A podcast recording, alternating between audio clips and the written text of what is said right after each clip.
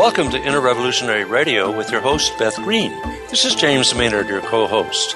Today's topic challenging every stereotype how African American domestic workers organize for their rights and ours. A conversation with Premilla Nadasen. African American women are often seen as oppressed, but they are much more. Their fight has been central to the fight of all women and the fight of us all. Meet Premilla Nadasen, author of Welfare Warriors and Domestic Workers Unite. Premilla is helping us rethink the role of black women in our history, but she also helps us see that black women cracked open the issue of the value of housework, which impacts every one of us. We all have to deal with housework. Either we provide unpaid labor in the home, we expect someone else to do it, or we have to pay someone else so that we can go out and make money ourselves. What is the value of housework? How does it relate to the labor movement? Who is going to take care of the house, the kids, and us? How can we work inside and outside the home at the same time? How does welfare relate to housework, and how have black kids been hurt through the radicalization of welfare? Women, housework, race, and class. Stay tuned. And now, here's Beth. I, I think you meant the racialization of welfare, not the radicalization of welfare. Oh, yes, yes. Yeah, that. Racialization okay. of welfare. Well, yeah. I'm so happy to be talking to you guys today, and I cannot wait to interview Premilla. She has so much fascinating information. And I think that we really need to understand that these are our issues, whoever we are, whether we're African American or white or uh, undocumented workers Latino men, women. The stories that she's telling about the struggle of these women is totally 100% relevant to every one of us today and always has been. So I'm very, very excited to greet her and to have her on our show and to learn what she has learned. But first, uh, we're going to have the news of the inner revolution. Remember that those of you who have been with us, but for some of you who are absolutely new, the inner revolution is about a shift of consciousness of everybody towards more oneness, accountability, and mutual support. And that's the kind of revolution we need. we need a lot of stuff on the outside, but boy, we got to change on the inside as well. So we're trying to do both. So uh, this is our weekly news of the Inner Revolution update. Take it away, James. And I've invited Premilla to chime in if she has any comment about the news also. Very good. In the news this week, we're going to start with more infuriating information about the ongoing water crisis brought to our attention by the f- fight of Flint, Michigan African American residents, and how this is just the tip of the iceberg throughout the country. The inner revolution requires us to come from a place of oneness, accountability, and mutual support. Unfortunately, this story that was going to follow here shows this attitude has not reached the Chicago Water Department as of yet. We're, giving, we're going to give you a lot of details on this story so you can see the many devious ways we are being tricked into thinking our water is okay when it isn't. This is an amazing wake up call for us all. So here goes. It's from The Guardian, February the 19th. Chicago used water department employees' homes to test for lead. New evidence suggests that the way U.S. water is tested for lead is vulnerable to conflicts of interest. The Guardian's analysis of records from the City of Chicago's Water Management Department, which serves 5.4 million residents, reveals that out of the 51 homes analyzed for lead contamination in the city, in the last round of testing, at least two dozen belonged to the agency's own current or retired employees. This has allowed the city to pass regulatory muster with the U.S. Environmental Protection Agency. Quote, this does raise significant concerns about a conflict of interest, said Marc Edwards, the Virginia Tech scientist who helped expose the ongoing crisis in Flint. It has also been a long term mystery why the Chicago Water Department has never found problems with high lead in Chicago water, said Edwards. When outside ent- entities, including the U.S. Environmental Protection Agency and Consumer Reports, have repeatedly done so. And there's more. The City of Chicago is required by the U.S. EPA to test what are deemed the highest risk homes based on a variety of factors such as whether the homes have lead service lines and the year the homes were built. The Water Department maintains that these are the highest risk homes in the city. But Edwards is skeptical. Quote, it seems hard to believe that these employee homes are the worst case sampling sites that are supposed to be targeted, he said. These employees included senior engineers, plumbing inspectors, and even the former deputy commissioner of the Bureau of Water Supply, John Spatz. Further distorting the reality of the amount of lead in the water, the water department instructed the homeowners tested to, quote, remove faucet aerators, clean out any debris, flush for five minutes with cold water, and replace the aerator before testing the water. By doing so, the public water system could fail to identify the typically available lead contribution from that tape, and thus, from that tap rather, and thus fail to take additional actions needed to reduce lead exposure in drinking water. This, according to the EPA. Also, a 2013 study of 32 homes in Chicago, published in the journal Environmental Science and Technology, found that the EPA's own lead and copper rule sampling protocol, quote, systematically misses the high lead levels and potential human exposure. The study's lead author, Miguel del Toral, wrote that when sequential water samples were taken from homes, they found maximum lead values more than four times higher than Chicago's regulatory compliance results using a first draw sampling protocol. The new evidence could cast further doubt on already controversial testing methods highlighted following the ongoing water crisis in Flint, Michigan. Beth? Well, you know, it's laughable but sickening to hear that because uh, people are being damaged, especially children who have permanent brain damage because of lead. And, you know, we've been following the story, of course, uh, since it exploded around Flint, Michigan, but it is so much bigger. And, you know, it's so fascinating because we like to think, well, the problem is over there. Well, those poor people in Flint, right? Poor black people in Flint. But it's everywhere, and that really goes to show you how the vulnerability of our weakest members of society actually is a vulnerability for everyone. And I think that's an extremely important message, and that's going to come up again on our show today. So these African uh, American uh, people, especially the mothers who have been fighting for Flint, Flint, uh, I, I'm so upset I can't even talk. I really, really, who are fighting in Flint and for themselves are fighting for people all over the nation, especially in the cities in the East Coast and the Midwest. So, you know, that water that's coming out of your faucet, you know. so and go on. And, and, yeah. yeah. and don't forget the West Coast. This is all over the country. Yes. Okay, yes, for more uh, news. Now for some good news, demonstrating that some people are using common sense and caring to solve problems. We're sharing some of the specifics about the story because otherwise it could sound pie in the sky, but it's not. This story was posted December 22, 2015, by the Annie E. Casey Foundation. How Ohio went from investing in youth prisons to investing in youth's futures.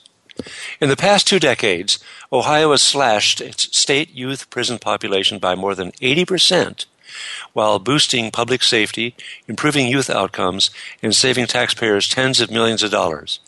A new report from the Juvenile Justice Coalition of Ohio the report, Bring Youth Home, building on Ohio's de incarceration leadership, spotlights Reclaim, an innovative reform launched in 1995 that flipped financial incentives to encourage courts and probation agencies to serve kids locally in lieu of committing them to state youth prisons. Thanks to Reclaim, Ohio went from locking up 2,500 youth in 1992, 1,100 youth above capacity, to locking up less than 500 youth in 2014. Even more, the reform effort worked.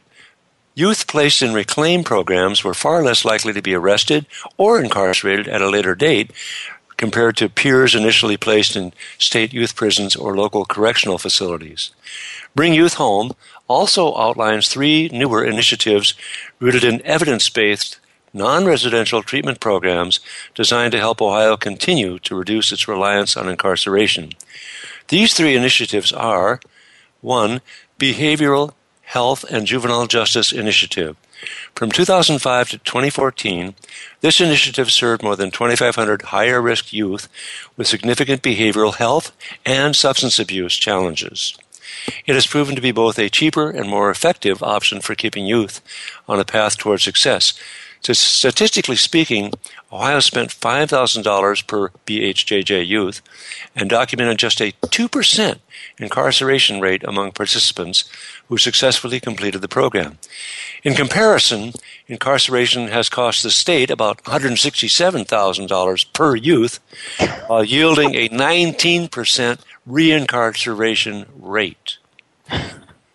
Secondly, targeted reclaim. Launched in 2009, this initiative offers community treatment instead of incarceration to youth who have been convicted of felonies. It has helped correctional facilities in these areas cut admissions by 68%.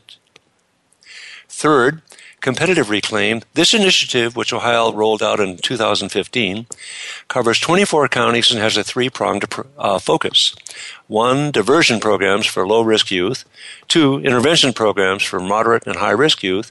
And three, multi county collaborations to boost in home treatment options in less populous counties. Beth? Well, uh, you know, again, why don't we start uh, noticing that the people who are, quote, committing crimes are human beings who have needs that probably aren't being met. And uh, I'm so happy to hear that there's some awareness. And of course, there's a big movement in our country today about cutting our prison population. And we're going to be having somebody on talking about that in a couple of weeks. But whether it's prison reform or welfare reform, we've been very uh, mean spirited, draconian, and punitive towards people who need help. And the results have not been pretty. And what we're seeing here is that common sense and caring and humanity really have a better impact and are more cost effective. I mean, for God's sakes, I mean, if we have no other motivation, let's save money at least. Okay, we have one more story. James, yes. take it away. Okay. Our last story demonstrates what ordinary people can do to help a massive problem not being handled effectively by governments. It's from The Guardian, January the 24th of this year. Greek islanders to be nominated for Nobel Peace Prize. Greek islanders who have been found on the front line of the refugee crisis are to be nominated for the Nobel Peace Prize with the support of their national government. Of the 900,000 refugees who entered Europe last year, most were received scared, soaked, and traveling in rickety boats by those who live on the Greek islands in the Aegean Sea. The islanders, including fishermen who gave up their work to rescue people from the sea, are in line to be honored with one of the world's most esteemed awards. There's been an international petition in their favor, including stories of grandmas who have sung terrified little babies to sleep while teachers, pensioners, and students have spent months offering food, shelter, clothing, and comfort to refugees who have risked their lives to flee war and terror. Spyro Limnios, an activist in Greece for Avaaz, the online organization who sponsored the petition and who distributed aid in the islands, said, the people involved in the solidarity networks organized and helped the desperate when the governments weren't even willing to recognize that there was a crisis. By opening their hearts, the islanders sent a powerful message that humanity is above races, above nations. Beth? Well, I don't know if I would have done as much. you know what I mean? These people, uh, you know, when you listen to this, and the poor Greek people are going through so much themselves with their own economic problems.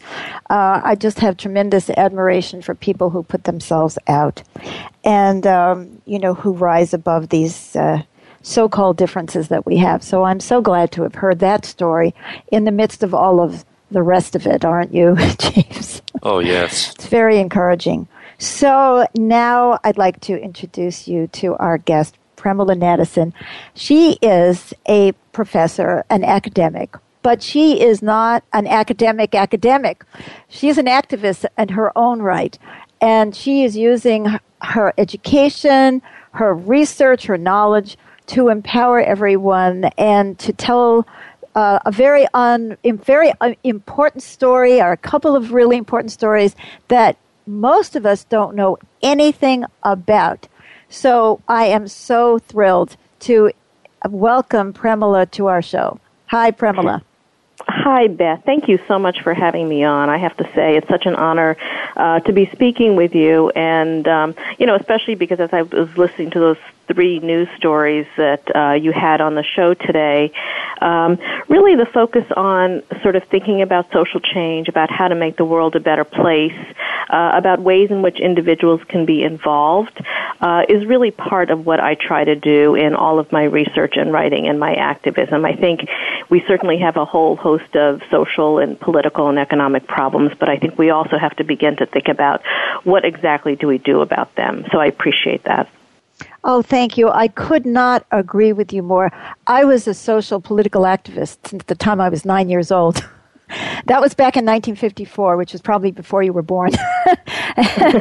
and I, you know, I had a lot of experience in uh, social activism, but I discovered after years and you know every possible kind of movement that I could have been in, from ban the bomb movement back in '54, you know, to the anti-Vietnam war movement to the uh, anti-racism movement, the anti-apartheid movement, the anti-Vietnam War movement, the women's movement, workplace organizing, all of it, I discovered that there's something has to change inside us. And uh, there are so many people who just have that feeling that that that something that quality within them of caring for others that is so extraordinary. We have to get beyond just blaming, but we have to come into solving. And I, you know, I don't know, my experience is that it starts with us. And I became a spiritual teacher and a, and a counselor after I, in, after 78. But the problems don't go away when we, you know, sit, we can meditate from today to 100 years from now. And that's not going to change our world unless we bring that together you know, the inner understanding of our oneness and our actual behavior. And you have told stories about people I can't even believe they did what they did. And I, and I want to know how they did it.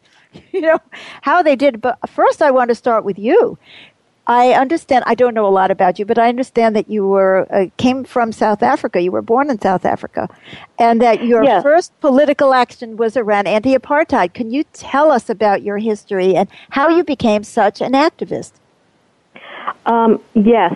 So I was born in South Africa. I came here as a young child with my parents, um, and we did go back uh, periodically, and that this was during the time of apartheid. So as a young teenager, I experienced what it was like uh, to live under apartheid, and it was a bit shocking to me as a young person who had grown up in the United States, uh, who theoretically had the right to go wherever I wanted to go, uh, to be denied entrances to bathrooms and to uh, playgrounds and things like that.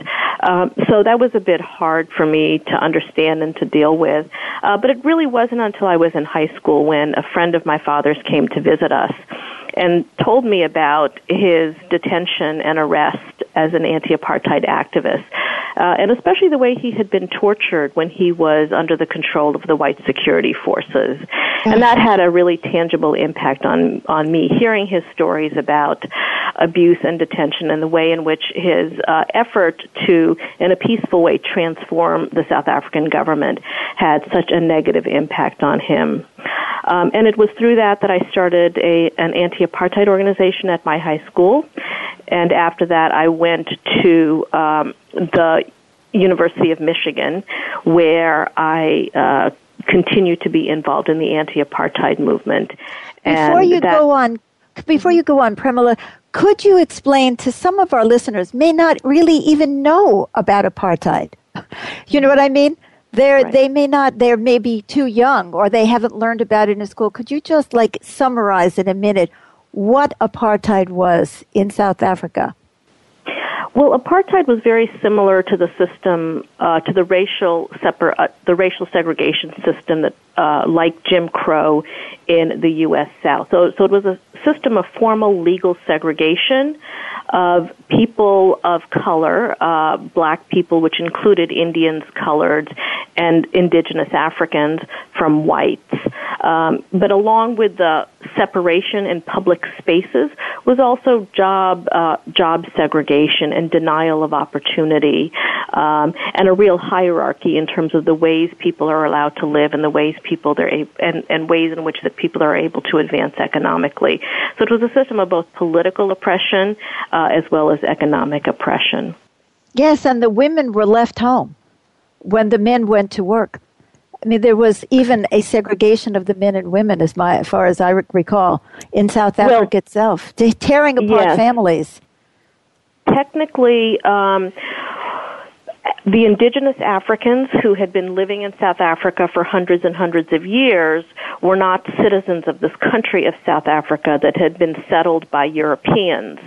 Um, and so the, what the white South African government did is it created what they called homelands, which were almost like our Native American reservations. Mm-hmm. And indigenous Africans were supposed to be citizens of these homelands and not of the country of South Africa.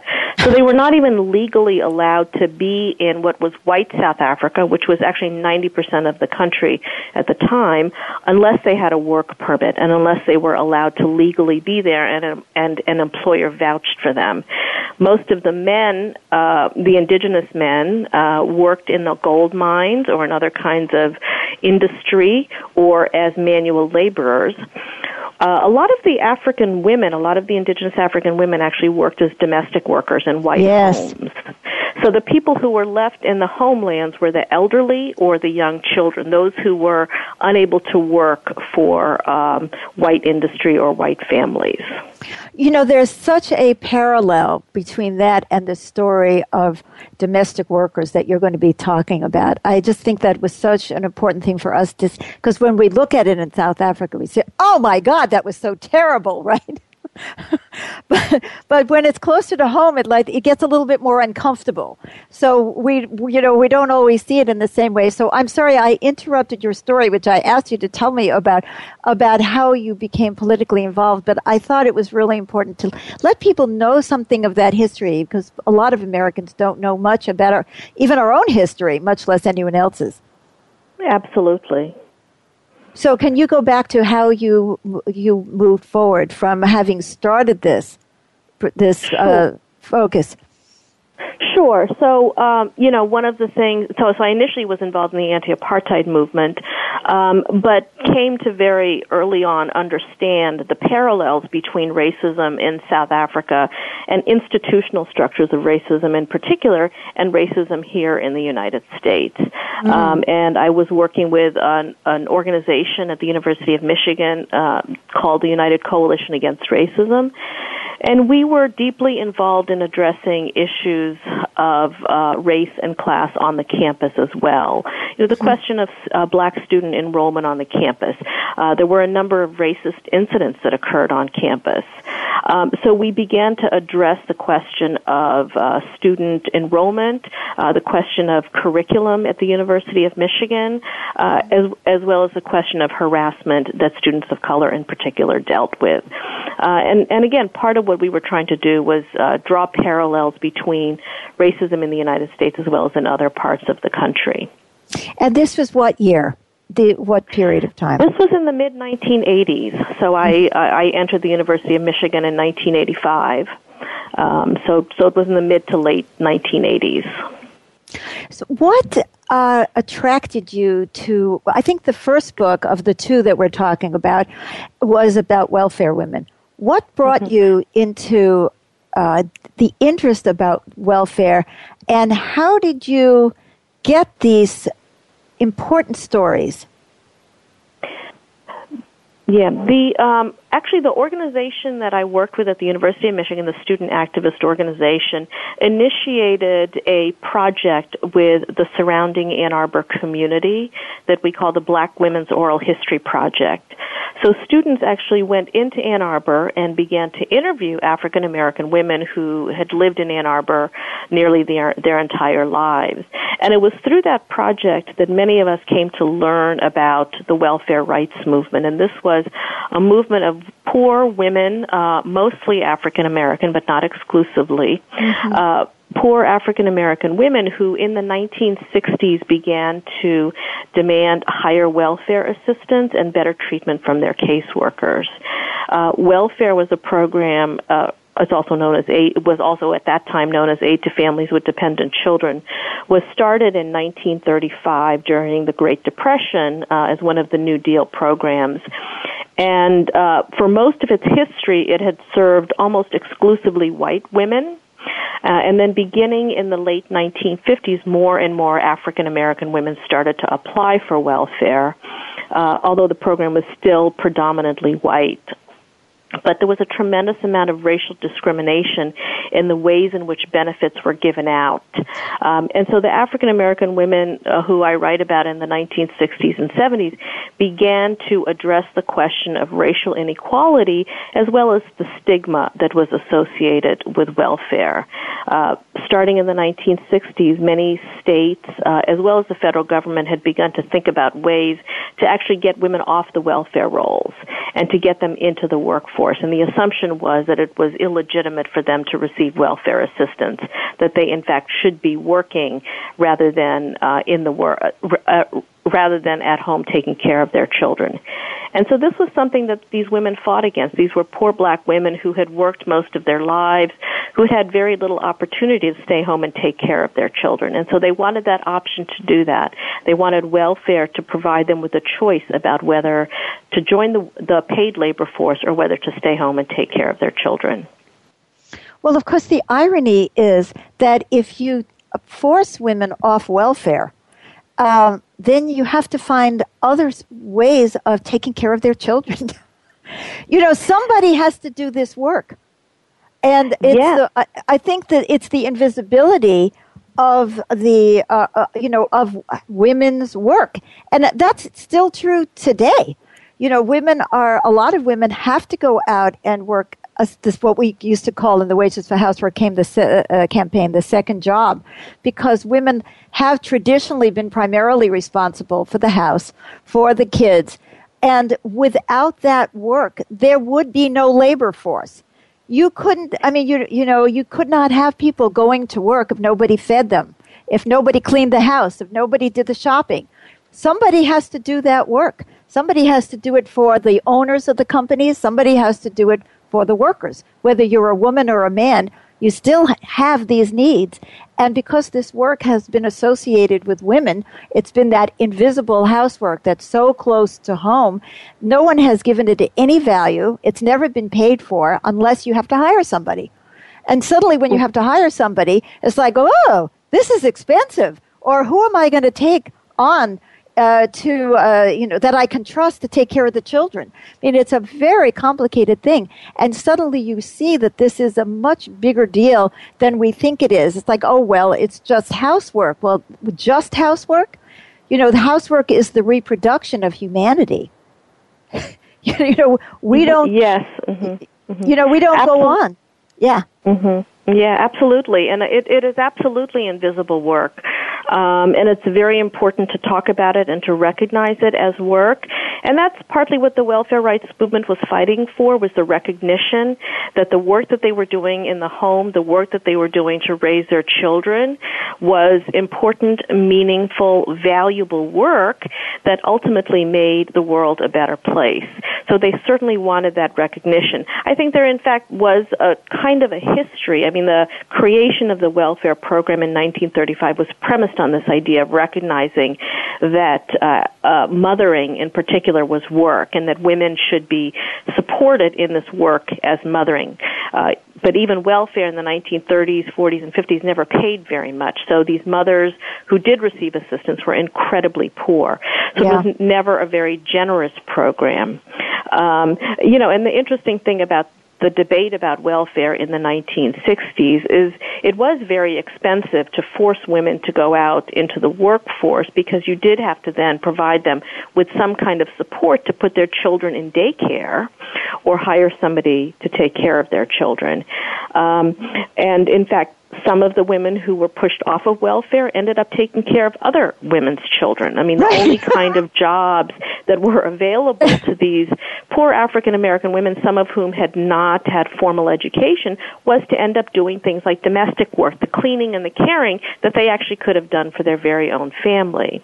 But despite the fact that it was important, um, that, that it was expensive, the state still did this in part because of a certain kind of discourse about the notion of poverty yeah. and the culture of poverty that they believed was prevalent at that time. That is, they assumed that just the fact of women being in the paid workforce would somehow have a po- more positive impact on these women and their children than allowing them to stay home and take care of their children. Now, has that turned out to be true? you know, it's it's it's interesting to look at the distinct discourses around gender and race in the 1960s because this was also a time when a lot of middle class women were pushing for the right to enter the workforce if they wanted. But the discourse yes. around middle class women entering the workforce suggested that if in fact they left their children and they entered the workforce, it would negatively impact their children. Yet the discourse for poor women was quite the opposite.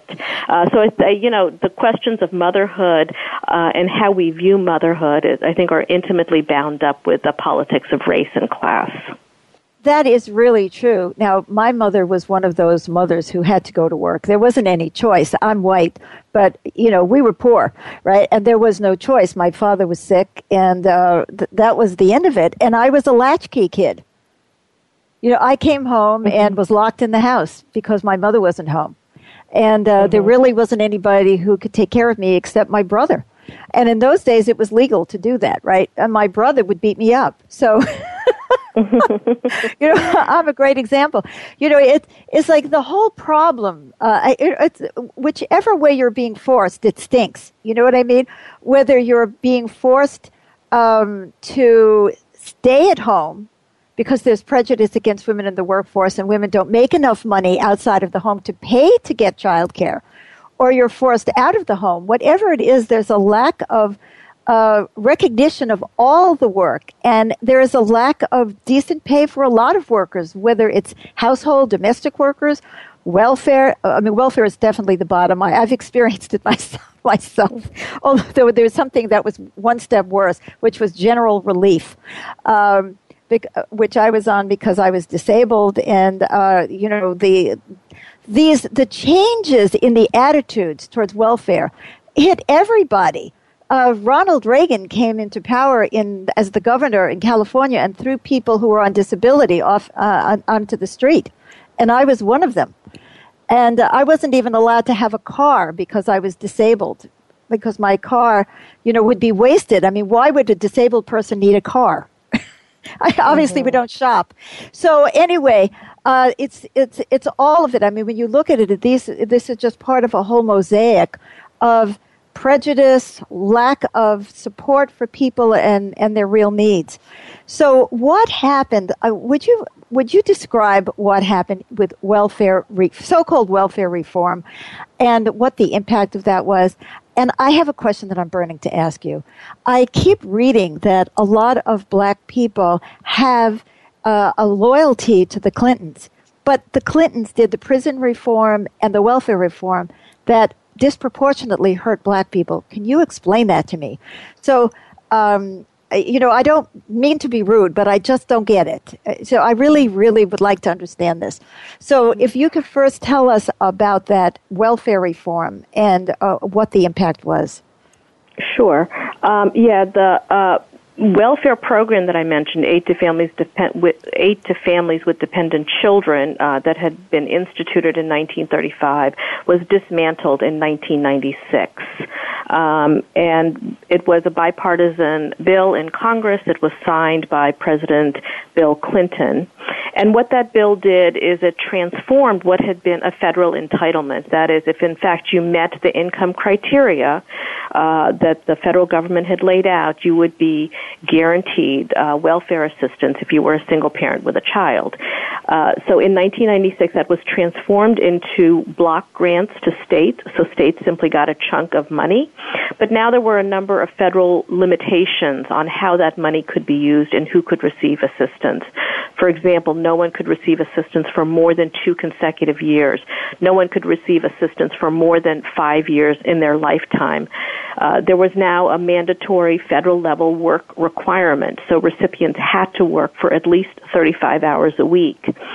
Um, states could now uh, use their money, which is it was referred to as TANF, temporary assistance to needy families, could use the TANF money in a number of different ways. So the money did not have to go directly to the recipients, Uh, the money could be sent, for example, to corporations who might hire welfare recipients to do work.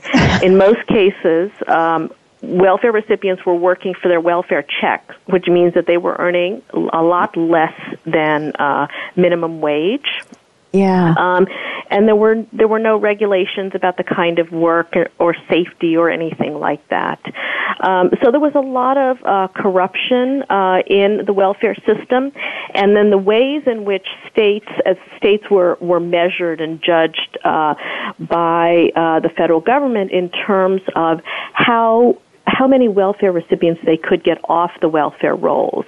So yeah. the measure of success became the reduction of the number of women on welfare, which resulted in the states attempting to simply push people off or discourage them from even applying for welfare yeah. in the first place.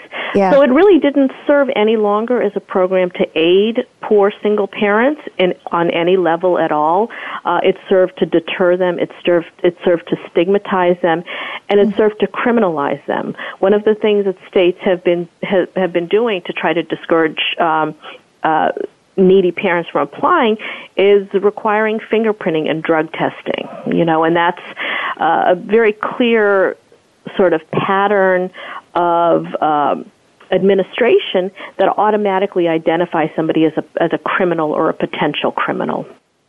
Now, is it still that bad or have there been any improvements? You know, I sit here and I shiver when I hear what you say because the, the degree of poverty that this created was so much worse. I mean, people have become more impoverished because of these programs. Yes, it's still very, very bad. um, and, and in fact, it's, I think it's getting worse. I mean, the Republicans are now calling for complete abolition of uh, all federal welfare programs. Uh, and they believe that uh, the federal government shouldn't be involved in assisting the needy at all. Um, so, you know, if a Republican uh, is, is elected, there's a possibility that we might not have a welfare program at all. Uh, but things are still very bad. Um, the food stamp program uh, is also uh, very much in danger of a number of people yeah. being kicked off of the welfare. Uh, I'm sorry, off of the food stamp program because of uh, federal mandates about uh, the kind of assistance that, that that individuals could get and how long they could be on. And the, there's also a work requirement that is now instituted as part of the food stamp program. Um, so, and there's a lot of people who are disabled who do rely on food stamps who are unable yeah. to work. Yeah. Oh, absolutely. I mean, not everybody is is able to work outside the home, and it's not meant for everyone. There aren't even that many jobs. I mean, it's also uh, upside down. So, do you mind me asking you about the, the, the loyalty to the Clintons? I, I don't know. If you feel uncomfortable mm-hmm. answering that question, please just tell me. I don't want to answer that question. Well, I well, I don't think that there's any homogenous black community sentiment. Um, okay. You know, and I and, and and I don't think we can talk in those terms. I think uh, when Bill Clinton was elected uh, uh, in 1992, he in fact did have a lot of African American support, but he had a lot of white support too. He was, you know, sure. a relatively popular president during his time. Yeah. I think today there's a lot of reflection and a lot of criticism both in the white community and the black community about what happened under the Clinton administration. And I think some of this is coming out in the in the current campaign with Hillary Clinton. Um, and there have been a lot of prominent African Americans who have come out against uh, yes. Hillary Clinton as well. So, yes. I, so, so, I think it's important to not homogenize yes. uh, the political perspectives of the African American community. I think there's certainly some people who still do support the Clintons and um, some African Americans and, and and and you know, I mean, I think the message that I've seen coming out most clearly in relationship to this campaign and Hillary Clinton is the question of gender, and the question of the ways in which older white women, in particular, that are about her age, are are pushing for and advocating support for her, despite the fact uh, uh, that she was very much a part of welfare reform. And welfare is not just a black issue; it's a woman's issue fundamentally. And so I'm not quite sure how people like Gloria Steinem can continue to support someone yeah. like Hillary Clinton, given her role in welfare reform. Well, or the Black Caucus, and uh, I'm you know I'm not I'm not sure what position the Black Caucus has taken. The, they, uh, the Black Caucus uh, supports uh, endorsed Hillary Clinton. Mm-hmm. Yeah. So you yeah, know this yeah, is that's I mean, there's a lot I, of I. Yeah, I, I know. I, I, don't mean to say that all black people feel that way. It just mm-hmm. seems like there's still a lot of support there, and I didn't mean to put you on the hook or anything. I was, so I didn't know who else to ask, so I asked mm-hmm. you. Well, I think it's a very mixed bag, and as I said, I think there are definitely some uh, African Americans, particularly those who are very connected to the established Democratic Party, and I think it's a Democratic yeah. Party machine yeah. uh, that has brought people on board. Um, and so you see a lot of individuals who believe that uh, Hillary Clinton is the only candidate who could possibly beat somebody like Donald Trump, and therefore they do yeah. get behind somebody like her. Um, and but then you also have a lot of you know white women and feminists who are unfortunately in that same camp as well and feel that uh, having the first woman president is more important than having the right uh, person for the position. Right. Well, I don't feel that way, and I'm an old feminist, a very old one. So uh, not I, all, not all the older white feminists at all. I'm older myself, but oh, oh, really? Oh, you look, well, you look I'm I'm almost I'm almost fifty. So oh my God, that's you're a spring chicken. I'm going to be seventy one this week. and now, oh my God, time is passing. Now I want to get to the domestic workers because I, first of all, I see Household Workers Unite and Domestic Workers Unite as the name of your book. And which one is it? It's Household Workers Unite. Oh, no. So I put the wrong thing in the e-card. Okay, shame on me. Forget that. It's Household Workers Unite. I love that because here it is. This is more of a, you know, a discussion about wages for housework. That of, you know, getting some respect for the value of housework. You, this, according to what I've read, uh, you said that it was this movement was happening between the 1950s and 70s as that's the heyday of that movement please tell us how these women were able to organize in such difficult circumstances. That's so fascinating. Mm-hmm. Yeah, it's you know it's it's one of the more interesting labor histories uh, that I've run across. You know, when we think about labor organizing, we tend to think about people who are working in collective spaces. They might be working in in offices or uh, you know in factories. Um, or places like that. But if you think about household labor and the way it's privatized, the way it's behind closed doors in individual homes, it's a very difficult workforce to organize. Uh, and so the women who I write about uh, obviously couldn't organize in their places of employment, so they organized in public places. They organized in city parks. They organized on the buses. Um, there's one story of a woman named Dorothy Bolden who was a domestic worker organizing in Atlanta who was close friends with Martin Luther King, had been involved in the civil rights movement and the struggle to desegregate schools in Atlanta. And she uh, decided, she actually spoke to Martin Luther King, uh, who told her that she should go out and organize domestic workers. And so she made up leaflets and she started to ride the city buses in Atlanta. And those city buses became almost like meeting grounds or, recruit, or recruiting grounds for her. So the public spaces become an important place where these women are able to gather and connect with one another. And it was through that connection that they were able to begin to talk about things like their work conditions and their rates of pay. Uh, and they established uh, employment centers. They established standard rates of pay. They established standard contracts that they wanted employers to sign that would guarantee them certain kinds of food or certain break times or access to the telephone and things like that. So it was really about addressing both the work conditions um, as well as the wages. Now, I, having been disabled since I'm 15, um, you know, I've really never been able to clean my house. And as I got older, I was able to afford to hire somebody, but I never knew that there were any standards. It was like, you know, it was between me and, quote, the girl, right? I always hated that word. Uh, I've hired a girl, you know, she's 50 years old to clean my house, or, uh, or the maid, all those words, you know, they just kind of send chills up your spine, right? But I never even knew that there were any standards. It always so. How has that played out? Uh, I bet n- nobody uh, that I know knows about this. Mm-hmm. Yeah, uh, you, you, know, I'll just say one thing about the language first, and the language and the and the the ways in which these women were referred to was absolutely central to this movement. So they rejected all kinds of terms. They rejected being called a girl. They rejected being called a maid. They rejected being called a servant. In yeah. fact, their choice, uh, their their preferred uh, term was household technician. That's what they wanted to be called, the household technician. Um, you know, in terms of the standards, uh, domestic work was one of the occupations that was excluded from the labor protections that were passed in the 1930s. So when we think about, you know, uh, the status of American workers today, the fact that we're guaranteed a minimum wage, most workers are guaranteed a minimum wage or guaranteed breaks, uh, are guaranteed certain kinds of safety standards, um, all of this, guaranteed social security or unemployment compensation, these were labor rights that were passed in the 1930s. There were a few occupations that were excluded from that. Domestic work was one of them and mm-hmm. agricultural mm-hmm. work was another one. There were a few uh. others as well. Uh, and these were occupations that were populated largely by African Americans. So it had to do with white Southern Democrats who insisted on these exclusions in order to support federal uh, labor policy.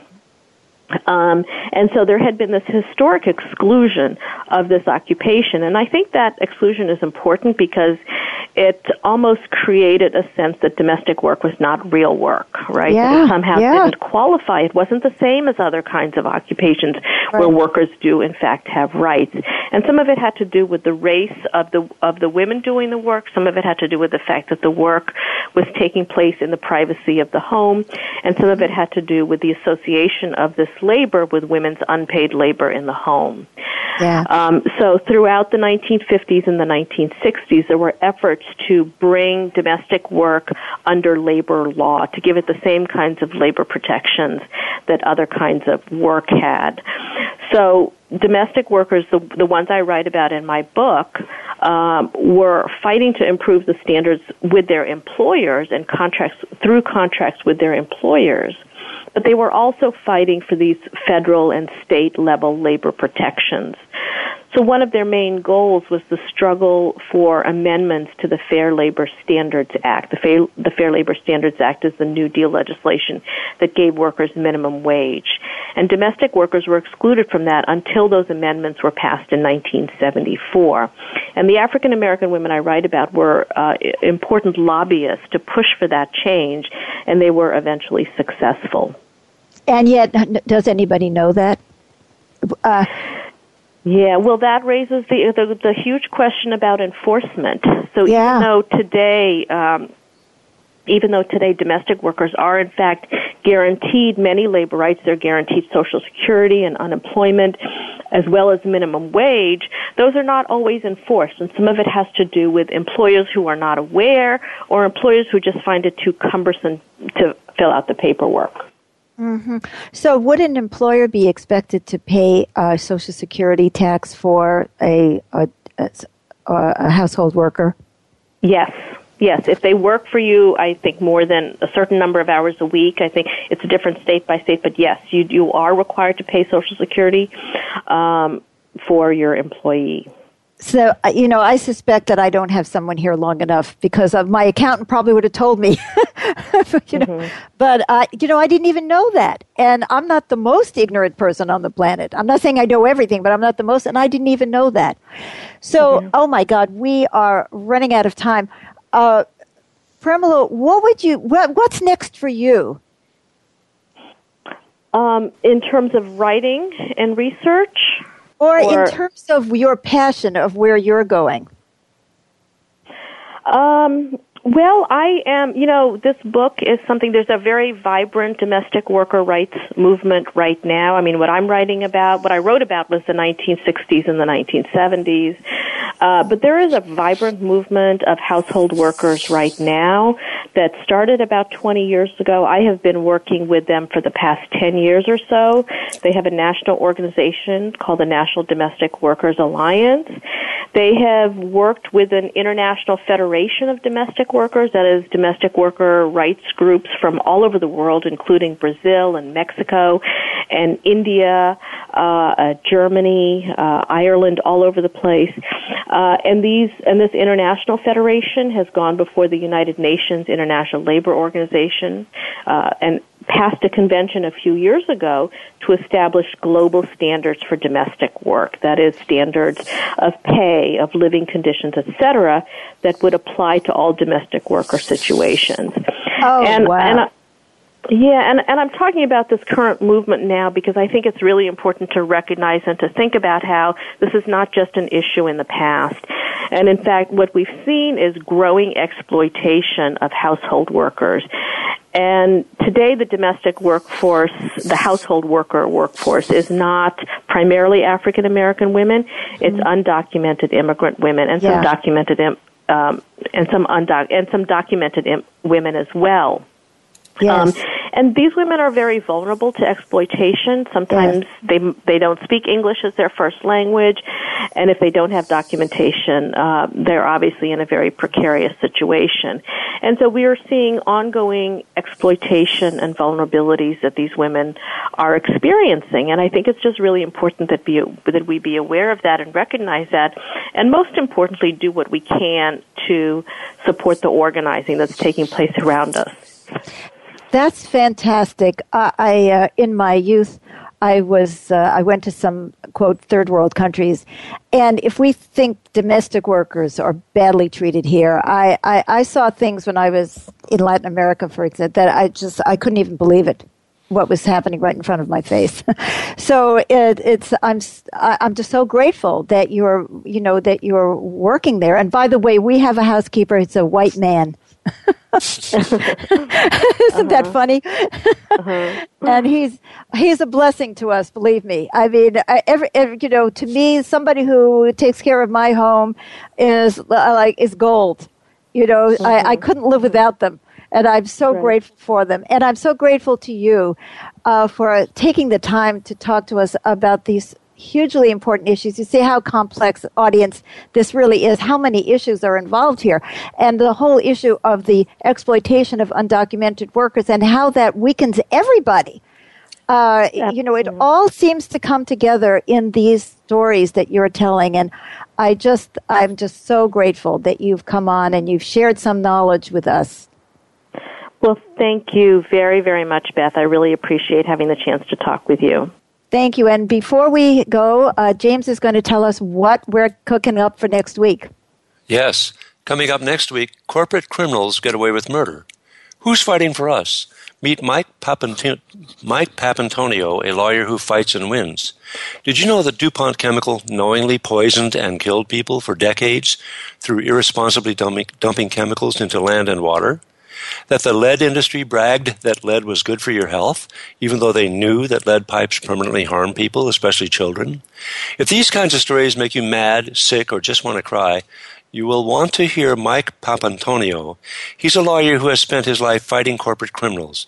He's taken on DuPont, plus pharmaceutical drug litigation, asbestos, breast implants, factory farming, securities fraud, tobacco, and other such cases, and has received numerous multi-million dollar verdicts on behalf of victims of corporate malfeasance.